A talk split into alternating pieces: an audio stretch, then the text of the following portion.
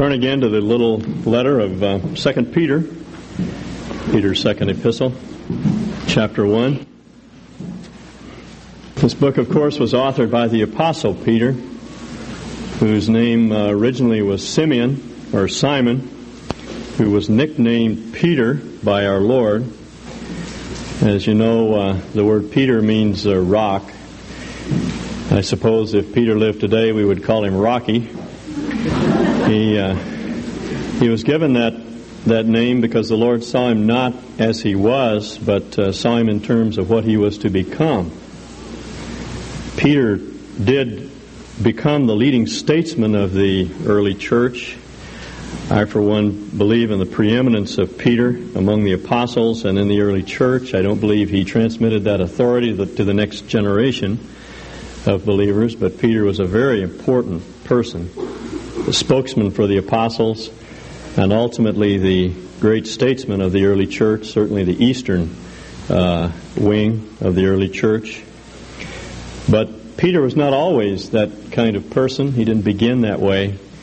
Certainly wasn't very rock-like initially. He tended to be rather impulsive, and and though he had moments of uh, strength, he was up and down as we are so often. I uh, read a story some time ago about Gutzon Borglum, who is the designer and sculptor of the uh, figures of the presidents Lincoln and Washington, Jefferson, and uh, Teddy Roosevelt on Mount Rushmore in the Black Hills of South Dakota. Uh, incidentally, he's from Idaho, and uh, he uh, sculpted those great figures of these four men on that mountain. He had a, a housekeeper, an elderly housekeeper who was a local woman who had often uh, seen Mount Rushmore before he began the project, but she had never seen the finished uh, work until Borglum was done, and he took her to the observation point to look at his uh, at the end product. And her comment was, "Mr. Borglum, how did you know that Mr. Lincoln was in all that rock?" And that's uh, that's the way the Lord sees us. He sees the image of our Lord Jesus in us. It's been implanted there because we've been given the divine nature. And though we may look like a shapeless uh, heap of rock at time at times, the Lord sees Himself in us, and He's not going to stop until we're what He intends us to be. He doesn't look for perfection; He just looks for progress as we cooperate with His divine divine nature. Now, the first chapter of Second Peter divides very nicely into two divisions. There are two paragraphs here. The first 11 uh, verses are something of an introduction, which Peter calls his gospel. That is the gospel, the apostolic message, the message that the apostles delivered, which they received from the Lord. We he says, received everything that's essential for life and godliness, and we received the promises that are embodied in the New Testament. The Lord passed His authority on to the apostles, and the apostles then spoke with the same authority that uh, our Lord Jesus had. And that's what enables us, Peter says, to become partakers of the divine nature as we believe the gospel that the apostles taught. We share in the divine nature. Christ comes to live in our hearts. And because He's there, we begin to change. We can add to that basic faith that we have in Christ goodness and self control and perseverance and brotherly kindness and ultimately love. We grow from faith to love as we count on His indwelling presence. Now, uh, Peter says if we're doing that, if we're growing in grace, we're never going to be unfruitful. We may be laid aside in terms of some visible ministry, but we'll never be useless and, and fruitless. Did I say fruitful? I meant fruitless in, uh, in God's sight. We'll always be fruitful. Always. Now, Peter says if we're growing in grace, then we're confirming our call and election. He does not mean by that that if we're not growing in grace in some portion of our life, that we're going to lose our salvation, but he does mean that the evidence that our lives have been changed is that we're making progress toward love. We're becoming a more loving people. We're better people. That's the that's the mark. Peter, along with so many other, uh, uh, with, with other of the apostles and, so, and in so many other places in the New Testament, indicate that the mark of regeneration is a changed life. We cannot go on justifying disobedience and call ourselves Christians. We may fail from time to time, but we can't justify sexual immorality or uh, deceit or racism or any of the sins condemned in the New Testament and call ourselves Christians. We just can't. And that's Peter's point. If Christ has come to live in our life, then we're going to change. We must change. We're new creatures. We're sons of God. And uh, unless we begin to behave like sons of God, then we may legitimately question whether we are a son of God. Now, I want to say again, we cannot lose our salvation. Once we have given our hearts to the Lord Jesus and we have been reborn, we've received a new life from above, then we're secure to the end. Peter himself says in his first epistle, we are saved through faith unto salvation. God, God even guards our faith. It's not even up to us to believe. God will see to it that we believe. But if we can go through life and disregard what Christ says, care nothing for his lordship, live as we please, and just trip along and ignore the, the truth of the apostles, then we have no guarantee that we belong to him. We make our calling sure, he says, through our intent to obey. Now that's what Peter describes of, as his gospel in these opening uh, verses, which has been transmitted to us and which changes us. And in verse 12, he says, Therefore I shall always be ready to remind you of these things, even though you already know them and have been established in the truth which is present with you.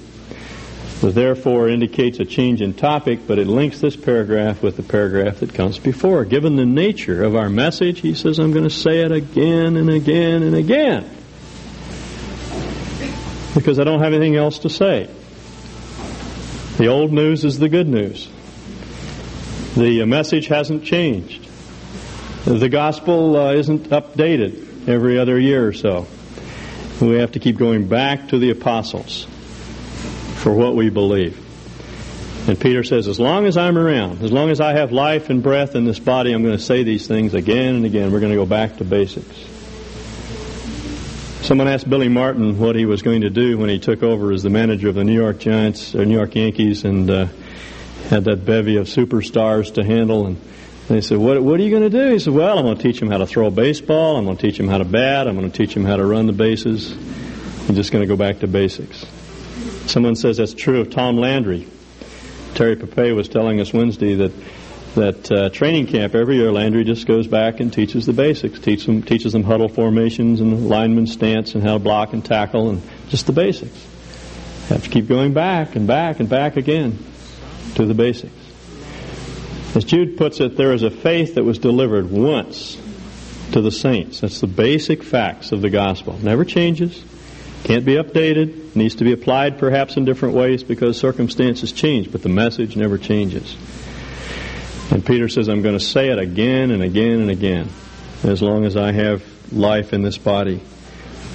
In verse 13, he says, I consider it right, I deem it right, as long as I am in this tent. That's, uh, that's his word for his body.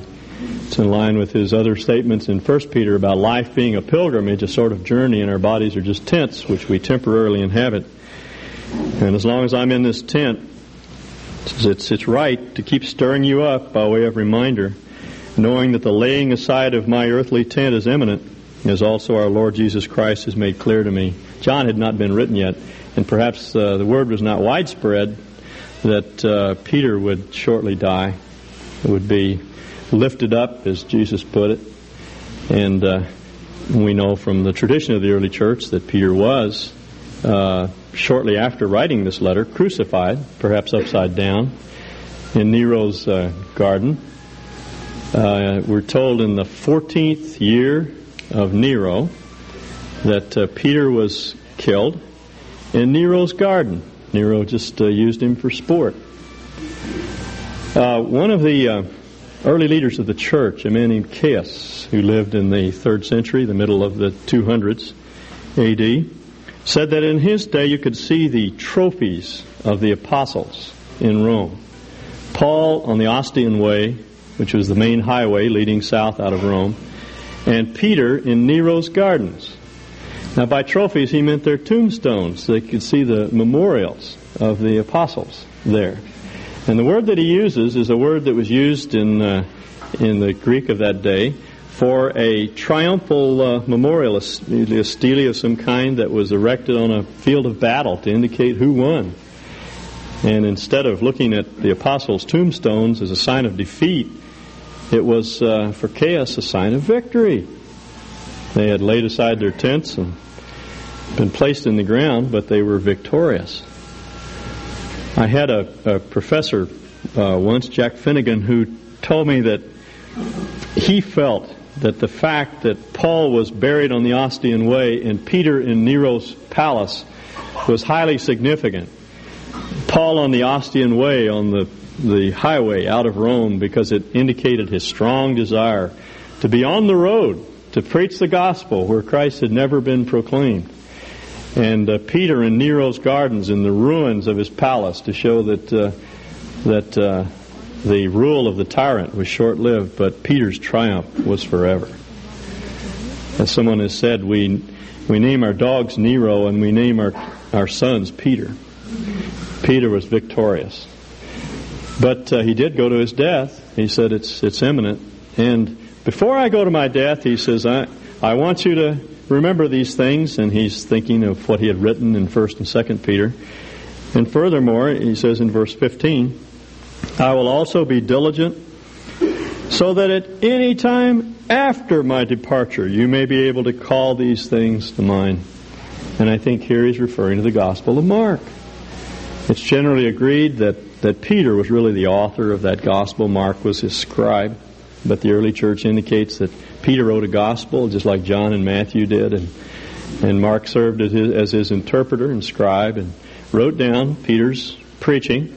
And I think that's what he's referring to here. Even as he was facing his death, it was imminent, he's making preparation, even now, with Mark, to transcribe his sermons so that there would be a gospel left behind so that people could continue to remember what the apostles preached because everything is based upon their preaching.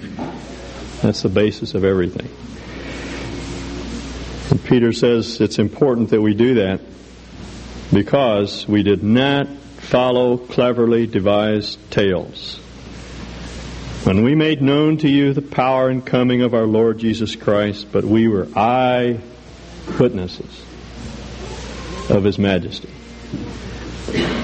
I'm not passing on legends, he says, and stories, wild tales. The word that he uses for tales is a word for allegory. An allegory is a story, a fictitious story that embodies some truth. Have you ever heard someone say, it doesn't really matter that Jesus lived. What matters is that we follow the teachings of Jesus. Or it doesn't make any difference if Jesus rose from the dead. What matters is that we believe in a resurrection. Well, that's nonsense. Peter says, we believe what we believe because we actually saw it. It actually happened. There is a historic point of origin. It happened in history. It really happened. Jesus lived. He taught. He died. He rose from the dead. We saw it. An eyewitness is always the uh, the best witness.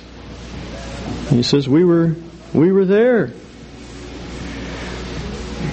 I remember once talking to a, the man who was the dean of the chapel at Stanford, uh, Stanford University, the chaplain there, and we were talking about the resurrection. We used to have uh, an Easter service in Frost Amphitheater every year. It was basically an evangelistic service for students, and in preparation for that event, we were working through the Stanford Chapel to set this thing up, and I was talking to the dean of the chapel and uh, he kept referring to what he called the Easter event. And finally, I got around to asking him what he meant by the Easter event. And he says, Well, I believe that the apostles believed that Jesus rose from the dead. And I said, Well, uh, did he in fact rise from the dead? And he said, No. He said, And, and you no more believe than I do that a carcass, a dead carcass, could come back to life. And I said, but, but I do. Paul said, if, if Jesus did not rise from the dead, then our faith is vain. If it didn't really happen, we don't have anything to believe. We can make words mean anything we want them to mean, as the Cheshire cat said to Alice. Words are exactly what I want them to mean, nothing more and nothing less. Unless there is some point in history in which it really happened, we have no gospel. But Peter says it really happened. As John puts it, we saw him. We touched him with our hands. We gazed upon him. They ate with him. They walked with him along the, the shore of the Sea of Galilee. They fished with him. They camped out with him. They had seen him in every circumstance. He really lived. He was really there. It actually happened. And Peter says, We're eyewitnesses of it. Dorothy Sayers, in her little book, Creed and Chaos, puts it this way Christianity is, of course, not the only religion that has found the best explanation of human life in the idea of an incarnate and suffering God. The Egyptian Osiris died and rose again, and then she cites a number of other examples in, in pagan literature of a dying and rising God or a suffering God. But in most theologies, the God is supposed to have suffered and died in some remote and mythical period of prehistory. The Christian story, on the other hand, starts off briskly in St. Matthew's account with a place and a date. When Jesus was born in Bethlehem of Judea in the days of Herod the king. St. Luke, still more practically and prosaically, pins the thing down by a reference to a piece of government finance. God, he says, was made man in the year when Caesar Augustus was taking a, a census in connection with a scheme of taxation. Similarly, we might date an event by saying that it took place in the year that Great Britain went off the gold standard. About 33 years later, we are informed God was executed for being a public nuisance under Pontius Pilate, much as we might say when Mr. Joynson Hicks was Home Secretary. It is as definite and concrete as that. Peter says it really happened. We go back to one historic point of origin. He really lived. That's what uh, John in his little book calls the beginning. that was the beginning. It began. It happened. He was here. We saw him. We looked at him. Gazed upon him is the word. Scrutinized him. Handled him with our hands. Thomas put his hand on the scars in the palms of his hand and his side. And these men went out convinced that he was who he claimed to be. This is not a legend. It's not a myth. We didn't make it up. It's not an allegory that embodies truth but doesn't have any historic basis. It really happened. And the event that Peter refers to here as an illustration is the is the transfiguration in verse 17. For when he received honor and glory from God the Father, such an utterance as this was made to him by the majestic glory. This is his name for, for the Father. This is my beloved Son, with whom I am well pleased. And we ourselves heard this utterance from the mountain when we were with him on the holy mountain. Now, if you want to know what Peter is referring to, turn back to Mark, the ninth chapter. Since this is Peter's gospel, we need to see, uh, need to read his report of it. Mark 9, verses 1 through 8. The Lord introduces this um, occasion by telling him in verse 38 of chapter 8, Whoever is ashamed of me and my words in this sinful generation, the Son of Man will be ashamed of him when he comes in the glory of his Father with the holy angels. And then to help them face up to the facts, he says to them, Truly I say to you, there are some of those who are standing here who shall not taste of death until they see the kingdom of God after it has come with power. Same word that Peter uses. We saw him, his power and his glory. And six days later, and none of the apostles had died in the interim. Six days later, Jesus took with him Peter, James, and John and brought them up to a high mountain by themselves, and he was transfigured before them. He said, Some of you won't die until you see the kingdom of God coming with power. And then he gave them a, a kind of sneak preview, just the three of them on the mountain, perhaps on the top of Mount Hermon, great peak in the northern part of Israel. And The Lord went up there to pray, and he was transfigured before them, and they saw him in his glory. They saw him as he really was. John says, We saw his glory. The glories of the only begotten of the Father, full of grace and truth. They saw that he was God, made flesh. And uh, Elijah appeared to them along with Moses, and they were conversing with Jesus. And Peter answered and said to Jesus, Rabbi, it is good for us to be here, and let us make three tabernacles, one for you, and one for Moses, and one for Elijah. For he did not know what to answer, for they became terrified. And someone has said there are those who have something to say, and there are those who have to say something, and Peter was in that uh, situation. He just had to say something, what he said was absolutely wrong. Uh, he was thinking of Jesus in line with other great uh, men of the past, Moses and Elijah. But uh, the Lord, the Father, corrects him with a thunderous voice from heaven. Verse 7 A cloud formed, overshadowing them, and a voice came out of the cloud. This, not these other two men, not Moses and Elijah, but this, this one is my beloved Son. Listen to him. Listen to him. And all at once they looked around and saw no one with them anymore except Jesus only. The glory faded away and he looked just like he'd always looked. He'd stepped right back into glory. For myself, I don't think that Jesus ever had to die.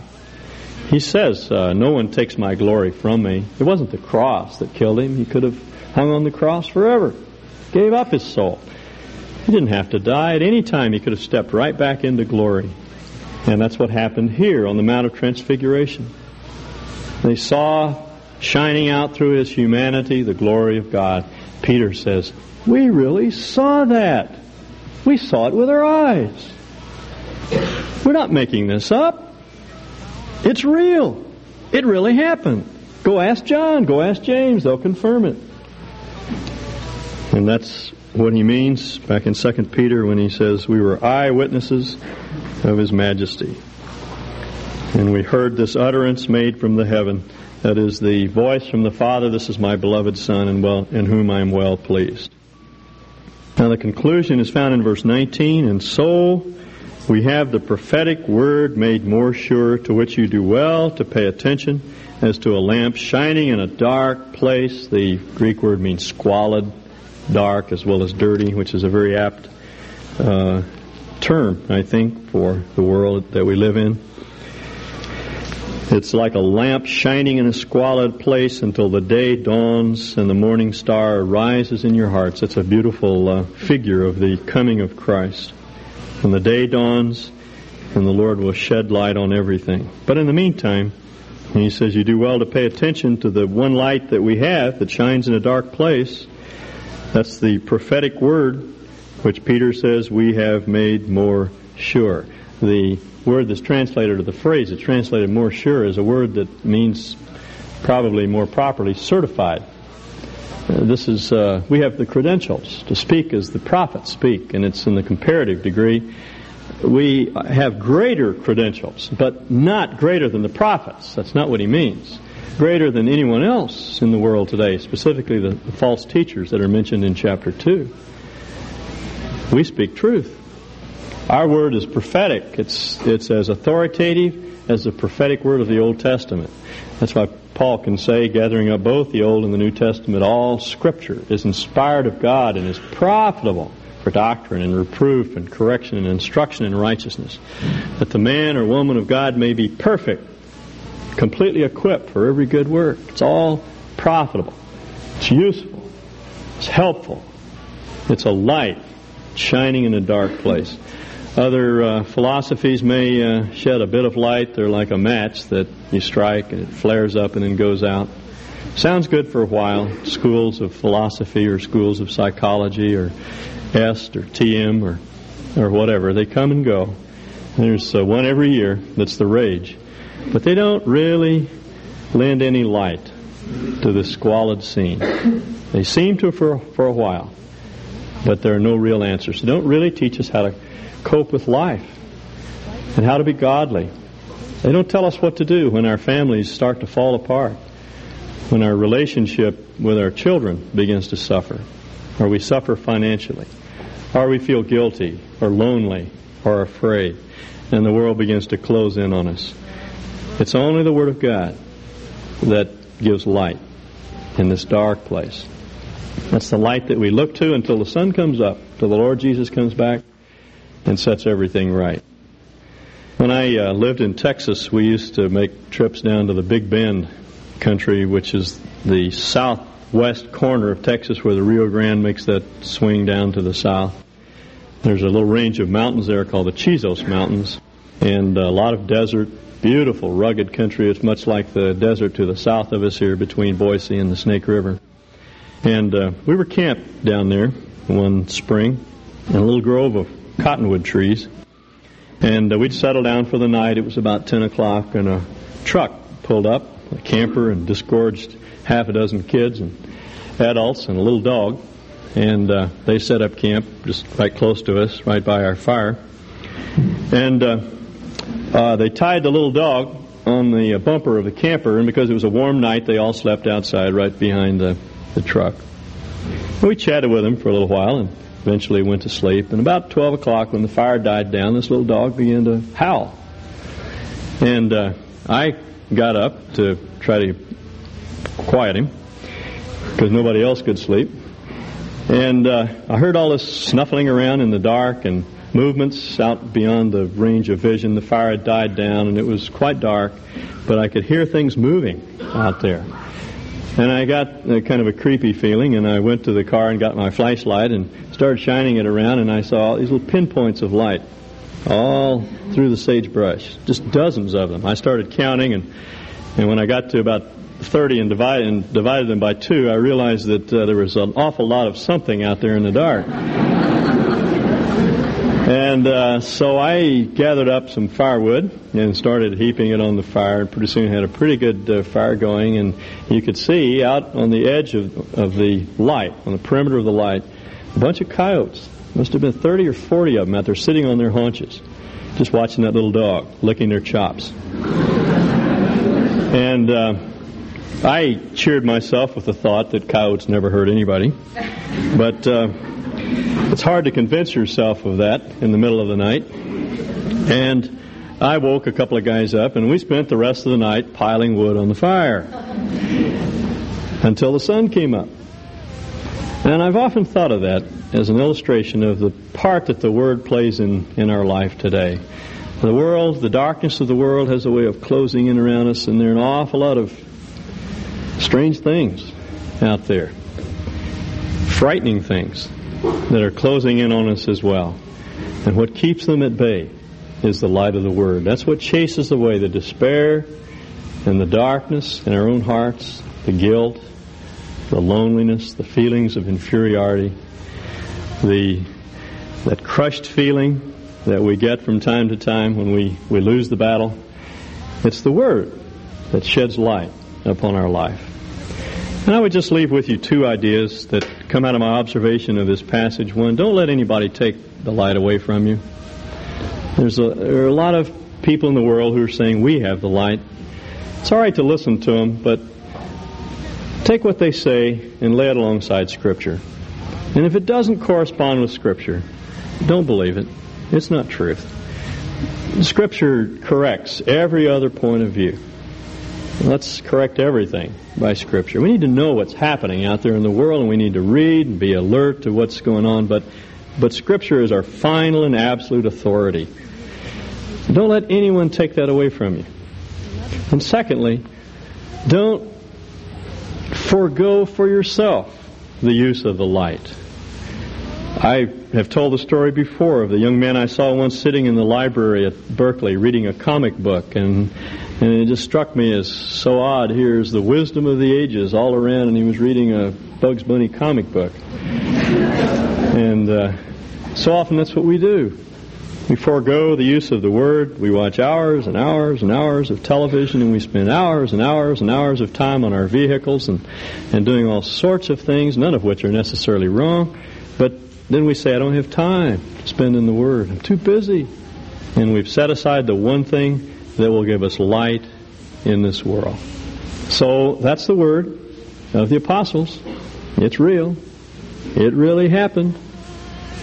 Now we need to pay attention to it, as Peter puts it. Actually, the word is translated pay attention to it is a word that means to be addicted to something. It's the word that's used in 1 Timothy 3 uh, with reference to deacons. They're not to be addicted to much wine. Same word. Be addicted to the Word of God. It's all right to be hooked on it. That's what he's saying. That's all right. Let it do its work in your life. Get into the Word. That's the light that is going, that's the lamp that's going to shed light on the squalid world in which we live. Let's stand together. Father, forgive us our poor sense of priority, our tendency to spend our time doing everything else in the world except the things that really count. And give us instead a, a hunger for the Word, a desire to read it and to know it and to obey it, to live by it in this world. We want it to give light to us, and we want to use it in order to give light to others. Make us men and women of your book, we ask. In Jesus' name, amen.